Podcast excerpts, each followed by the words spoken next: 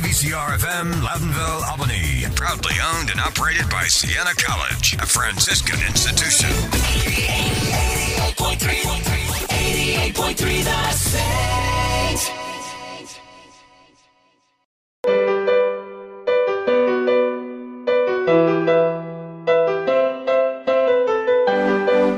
Welcome to the Saints and Alumni Show right here on WVCR 88.3 The Saint. It is Friday, July 8th, 2022, and I'm your host, Brandon Murphy, class of 2017, Associate Director of Alumni Engagement. And this week, I'm joined by two Franciscan friars, Father Casey Cole and Father Roberto Tito Serrano, talking about the Franciscan mission led by St. Francis of Assisi and their summer tour of the Bleacher Brothers. Stay with us. We'll be right back here on WVCR 88.3 The Saint.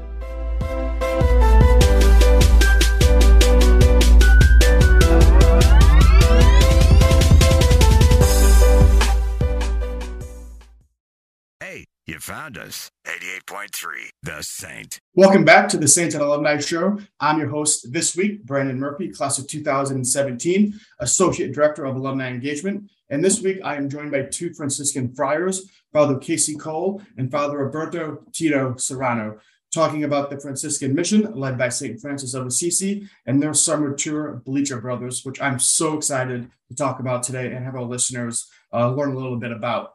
A reminder to everyone listening today here on WVCR 88.3 The Saint. Even though you're listening on the radio today, you can follow along on the Saints and Alumni Show podcast on the Siena Alumni Engagement YouTube channel and anywhere which you get your podcast immediately following the show. But without further ado, I want to introduce today Father Casey and Father Tito to the show. Thanks for coming on today. Thanks for having us. Yeah, thank you. Really appreciate it. I know it's been a crazy busy summer for both of you, so we really do appreciate the time that you've taken out today to speak with the Siena community and all the listeners of the podcast. And there is so much to unpack and so much to learn about today. But first, as we begin all the podcasts that we have here on the show, I want our audience to get to know a little bit about the guests that we have on today and a little bit about the journey and the path that you both have taken becoming Franciscan friars. So first, I want to start with Father Casey and talk a little bit about how that decision came about and what were some of those leading factors to become a Franciscan friar. Yeah, so I went to college knowing I wanted to be a religious studies major. I went thinking I'd be a youth minister, maybe a professor. I wanted to do something in the religious world, some pastoral work. And I met the friars there at my university, at Furman University. They were chaplains there. And I just got to know them and what the work they did and the way they did it, their prayer, their fraternity. And it just inspired me. And so over 2 or 3 years getting to know them, I realized that that was something that I wanted to do as well.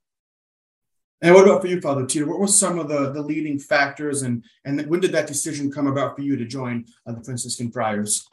My process was a little bit different. So from a very young age, I was really drawn to St. Francis. I was drawn to the priesthood as a life service. You know, I grew up in the military, so I knew a lot of military chaplains.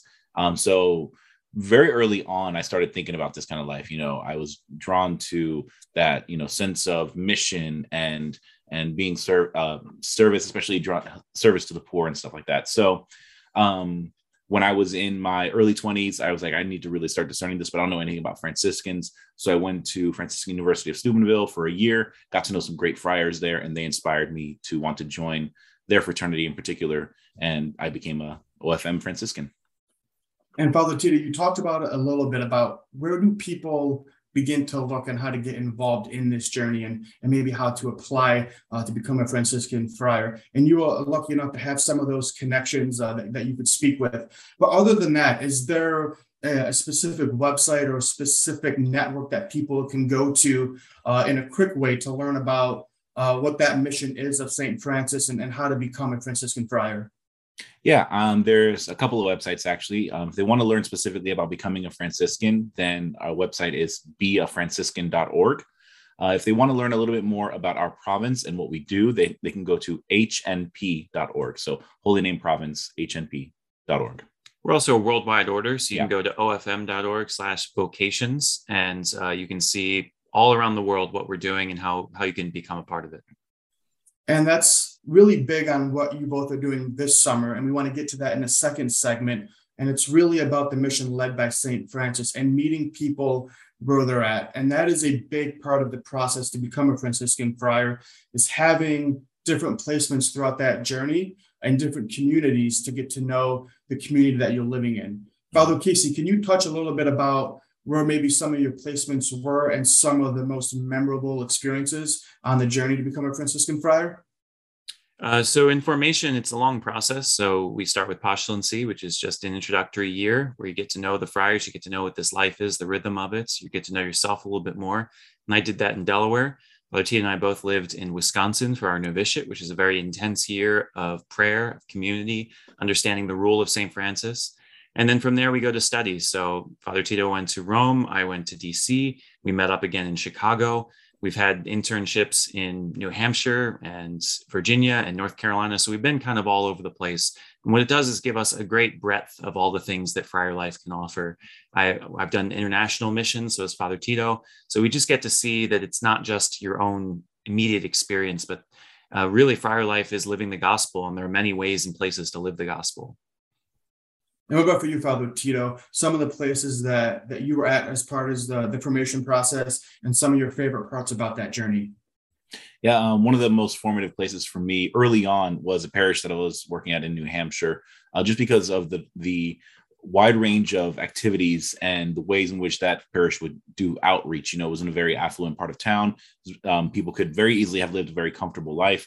But the Knights of Columbus, they were very active in terms of social justice in their local community. They would go up to the next town over where there was a large homeless population. They would collect cans and have people, you know, kind of deposit cans at the church that could be cashed in, and all that money would be donated. And so they did a lot of great work and stuff like that. So I really like the fact that the secular Franciscans there also were very active in the community. It wasn't just a place where people came and lived their very comfortable lives and prayed, but they were connected to those who were less fortunate, those who struggled, and they had a real grounded sense of we are a community, we are a church. And that really, I think, is very important for Franciscans and for all people who want to be friars. And in this life is you have to have a broader sense of community. It's not just my local community, but how do we reach out to others that maybe don't usually get overlooked?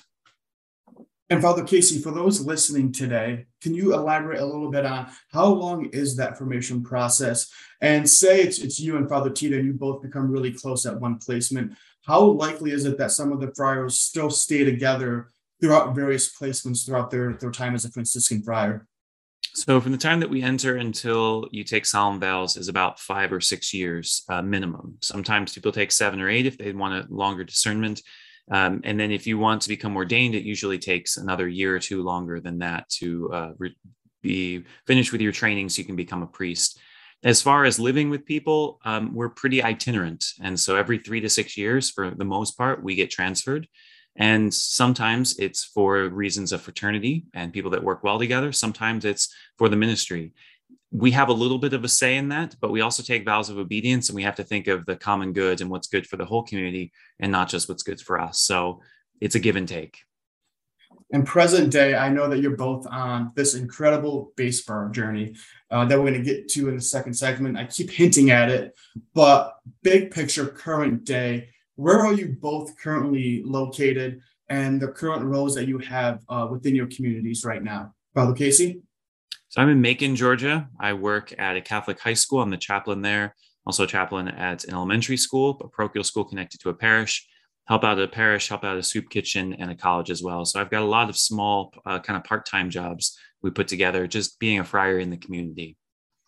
And what about for you, Father Tito? I know I get to see you somewhat on a weekly basis, and I love that. For those listening, how do we see each other on a weekly basis? What have you been up to? So typically I work at in the campus ministry office. And that means I also get to work with the Damietta Center. Basically, I'm a mission office employee. So I tie into how is the whole school living up to the mission of you know, our school? How do we live up to that, what we say we want to be? And so I get to work really with all departments. I come in and I work with the Damietta Center, which is the intercultural center. I work with the athletic department. And of course, I stop by your office on a regular basis with questions like, hey, how can we do this? How can I get in touch with the alumni to do this thing or that thing? So you're always very helpful with that. I appreciate it. And Father Tito, you also stop by to talk a little bit about the Siena Beverage Institute, which is a new, not club on campus, but a new learning opportunity for the Siena community. Can you elaborate a little bit on what you enjoy about SBI and what it is at Siena College?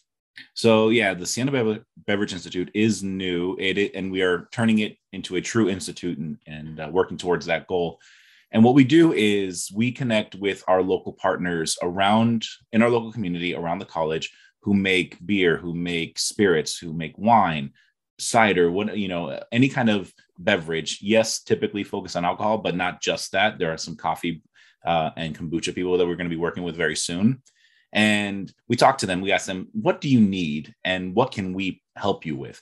Because all of them know how to make their beverages. They know how to brew. They know how to distill. They know how to make wine. A lot of them need help with business stuff. They need help with data analytics. They need help with marketing. They need help with social media.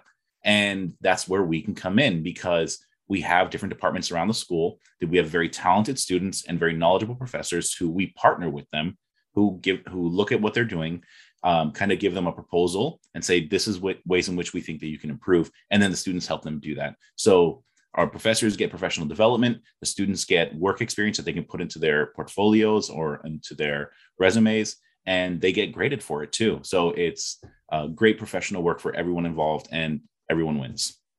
And I love attending the tastings. They're really a treat. They happen in my second office, so to speak, on campus. And it's a great extracurricular activity for the Siena community to do. Yeah, we host tastings and we teach people how to taste and how to appreciate those things. Those seem to be the most popular. Yes. And I know, Father Casey, outside of working in the high school and in the community, you have an incredibly big and important platform through social media to help bring knowledge and understanding of that Franciscan mission to the larger community. And that kind of ties into this last question before we go to commercial break.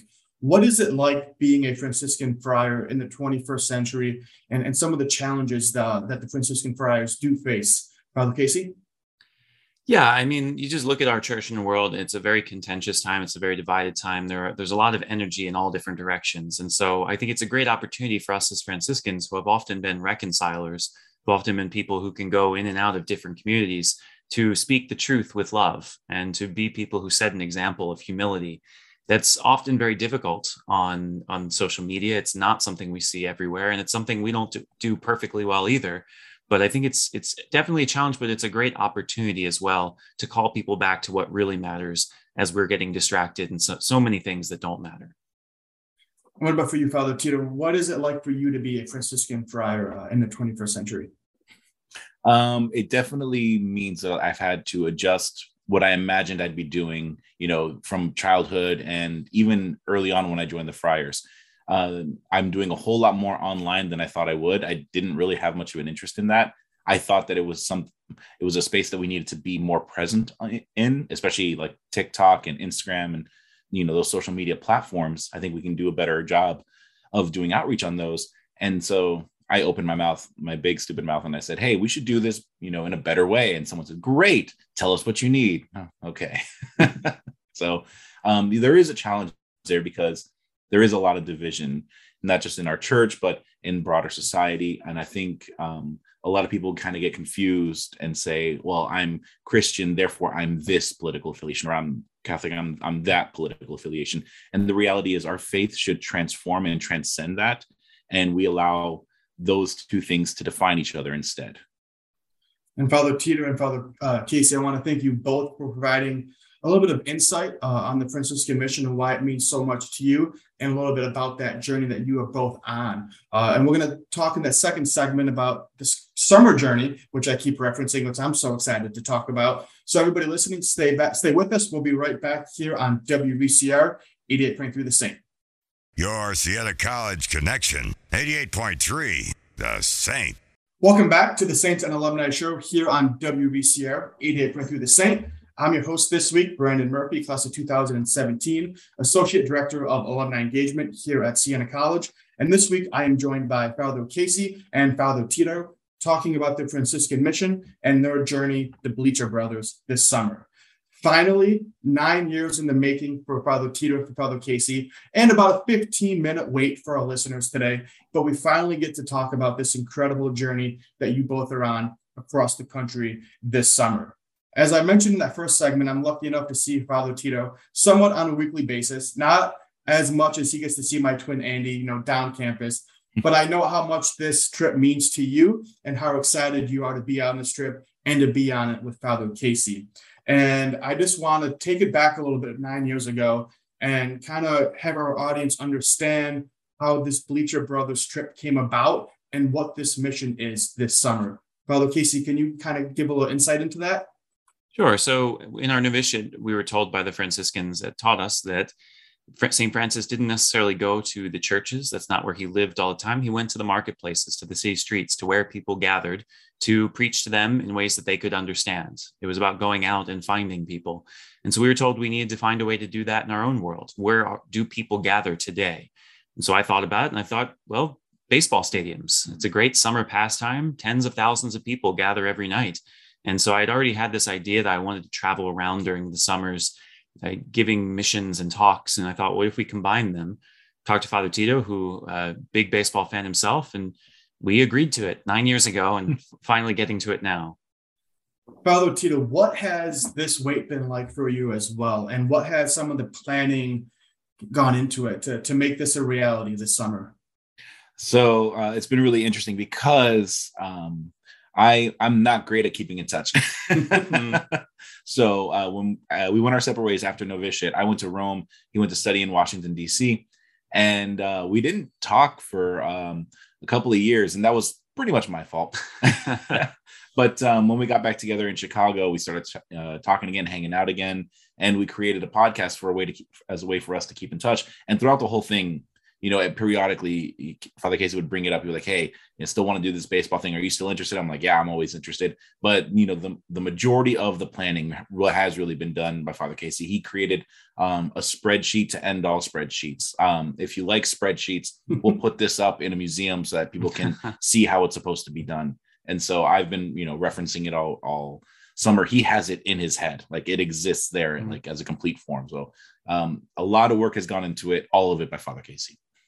And we talk a little bit about the planning and the details that go into it. And for those listening, wondering where they can find more information on this, and Father Casey, you can correct me if I'm wrong on it, but they can go to breakinginthehabit.org. And there's also this fantastic YouTube playlist known as the Bleacher Brothers. And I think there are episodes either weekly or bi-weekly that's kind of highlighting each leg of the journey that they've been going on. And that's where I first kind of dove into some of the planning for this podcast today. Is I saw that announcement video. I think it was maybe in 2020 that it was put together. So we had to wait a little bit.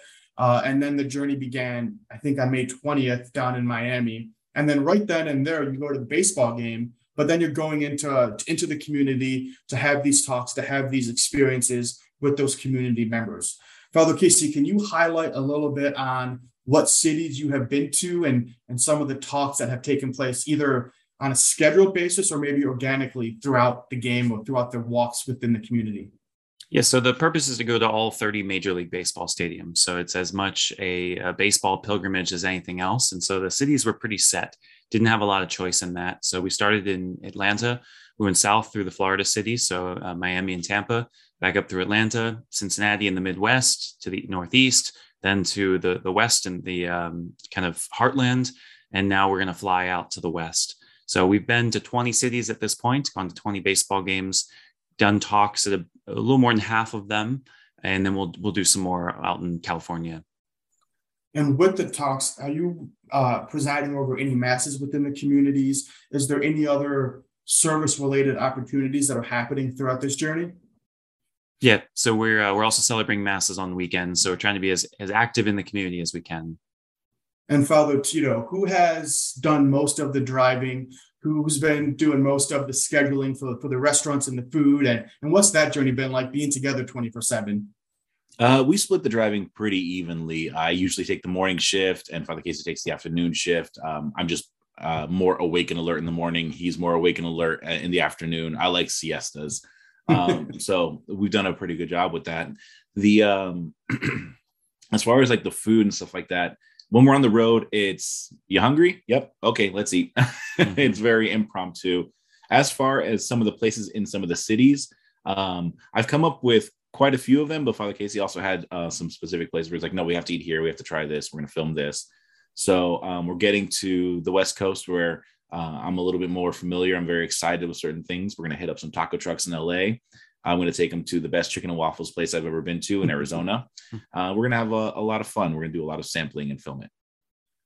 And that's what, you know, there's so many great parts about traveling. And one is the food, and one is meeting people of new cultures and new ways of living. And that's one of my favorite parts about traveling is to meet those new people. And as we talk about meeting people where they're at. And I know that there just haven't been talks scheduled, but other opportunities to go to museums and to historical sites and to connect with people that way. What have been some of the other highlights on the trip besides the baseball games and the religious talks and masses that you guys have experienced so far, Casey? Yeah, so it's really a pilgrimage in some ways to the holy sites of the baseball world. So we've been to Cooperstown to see the Baseball Hall of Fame. When we were in Kansas City, we saw the Negro Baseball League Museum.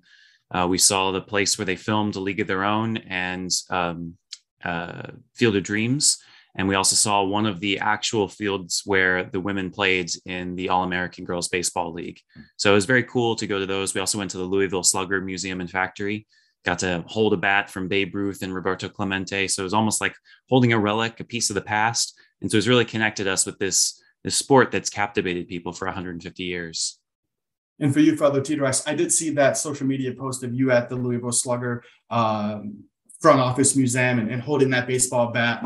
What have been some of those moments that, wow, this is going to stick with me for some time to come, and maybe some of the expected parts of the journey that maybe necessarily wasn't planned to have? Yeah, definitely holding that bat. Holding Roberto Clemente's bat was a very emotional moment for me, just because, you know, my dad was named after Roberto Clemente. You know, my grandfather was just a big fan of his.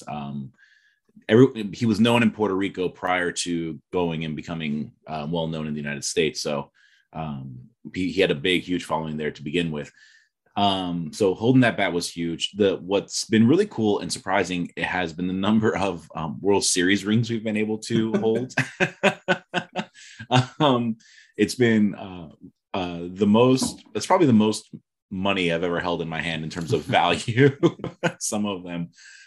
But what fascinated me about it is, like, I've always seen them at a distance and all I could see was like, oh my gosh, the gems, wow, these are kind of gaudy and stuff like that. But when you're actually holding it, there's a sense of, oh, this is because I never held any of the players' ones. It was people who worked for the organization, and the way in which they've been kind of very generous with the people who work for them, saying, yeah, we want as many people as possible to get a ring because you're all kind of a part of this. I thought that was really cool. That struck me in a way that I wasn't expecting.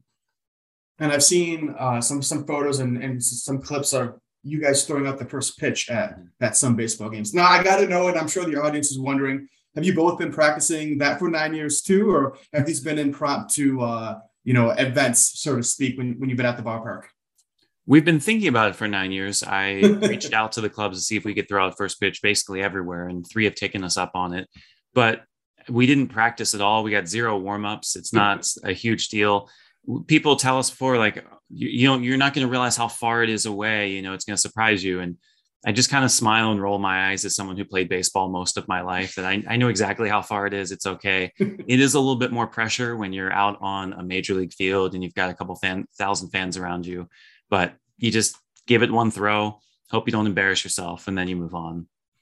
That's like me. I'm in a softball league now, and you know, I used to play baseball, and for me, it's only like 6 years ago, and I'm still like, I don't know how I used to do this back in high school. I completely lost the talent and the touch of baseball, so to speak, on the slow pitch softball team. So what about you, Father Tito? What's it been like to be on that field, to have those types of experiences with Father Casey and with that broader community watching you? So it's really weird to say this because the first time we threw opening pitch or the first pitch, I really felt the pressure of the moment. Like, oh my gosh, like everyone's looking, and they're not actually, but I felt like everyone was watching. And I was like, okay, I can't bounce it. I don't want to short it. So, you know, I just threw it, and I threw it high. The second time you get to do it, there's less pressure. You're a little bit more used to it, but he's right. You don't get to warm up. You don't get to practice. So it's like that very first pitch. So you don't get to really dial in those throws. So gives me a little bit more empathy for people who overthrow it or underthrow it. But it's been really a humbling and cool experience. I think the coolest experience so far is that we got to film on a particular field, and that's going to come out in another episode. So if you want to see that, they can check us out on Breaking in the Habit on YouTube. And the trip is just halfway over, and just a few weeks left on this journey. And as you mentioned earlier on, you can hit that West Coast swing pretty soon. And every time that I travel, and probably a lot of people travel, they dive into that community and try to take a lesson or an experience back with them. So I'm curious for Father Tito and Father Casey, if there's anything that you've learned along the way, or anything that you learned from speaking with a specific individual or community member that you're going to take back with you to Georgia, and for you, Father Tito, back at Siena College, to kind of make that community a better place too. Anything for you, Father Casey? It's hard. As much as this has been a whirlwind tour, it's been a very quick tour. And so I'm hesitant to make any sort of major extrapolations or any sort of pronounced, grand unified theories. But we have had a chance to get to know a few people, to see the church lived out in a different place. And so it just adds a few more data points. It expands your worldview a little bit more. There's still a lot more listening to be done. But I do think seeing how the church is alive in pockets, how we see it lived out in different ways, helps to bring back and say, we don't have to do it exactly this way. There are people in this part of the country who are struggling with this or really great at this. We have our own way of doing it as well. And I'll give the last thought to you today, Father Tito. Yeah, what I've been intrigued by is the number of young adults who are going to baseball games. I mean, Father Casey and I have talked about this on multiple occasions. They talk about baseball as if it's dying, right? But every game that we've been to, it's been mostly young adults who are there, who are filling the stands, in their early to mid 20s, even in their 30s, so it's been really cool to see that. And a lot of times when we get recognized, it's either by people who are much older who recognize, oh, you guys are Franciscans, I grew up with Franciscans, or people who are younger who've seen us on social media. And when they hear that we're Franciscans and Catholic priests, like, oh, I went to Catholic school. And you can kind of see them kind of come alive when they see that Catholic priests are in their habits as Franciscans, going to games and saying, come enjoy a game. There's nothing wrong with that. And also be a good Catholic and be faithful. And the fact that these two things aren't opposed to each other, but that can actually be done together, really, I think, enlivens them. And so I think if I have hope for the future, because our churches are not as full as we'd like them to be, but this trip has shown me that there is an interest in it. I think we just have to do a better job of, casting a wider net. I want to thank Father Tito and Father Casey today for taking the time out on your trip to speak with our listeners, and for all that you are doing this summer across the country to kind of meet people where they're at and spread the mission of St. Francis. Have a great rest of your trip. Safe travels. And Father Tito, I can't wait to hear it all in September when I see you again. And Father Casey, I hope that we can have a time to meet in person and chat again soon. Thank you to both of you, and have a great day. Thank you.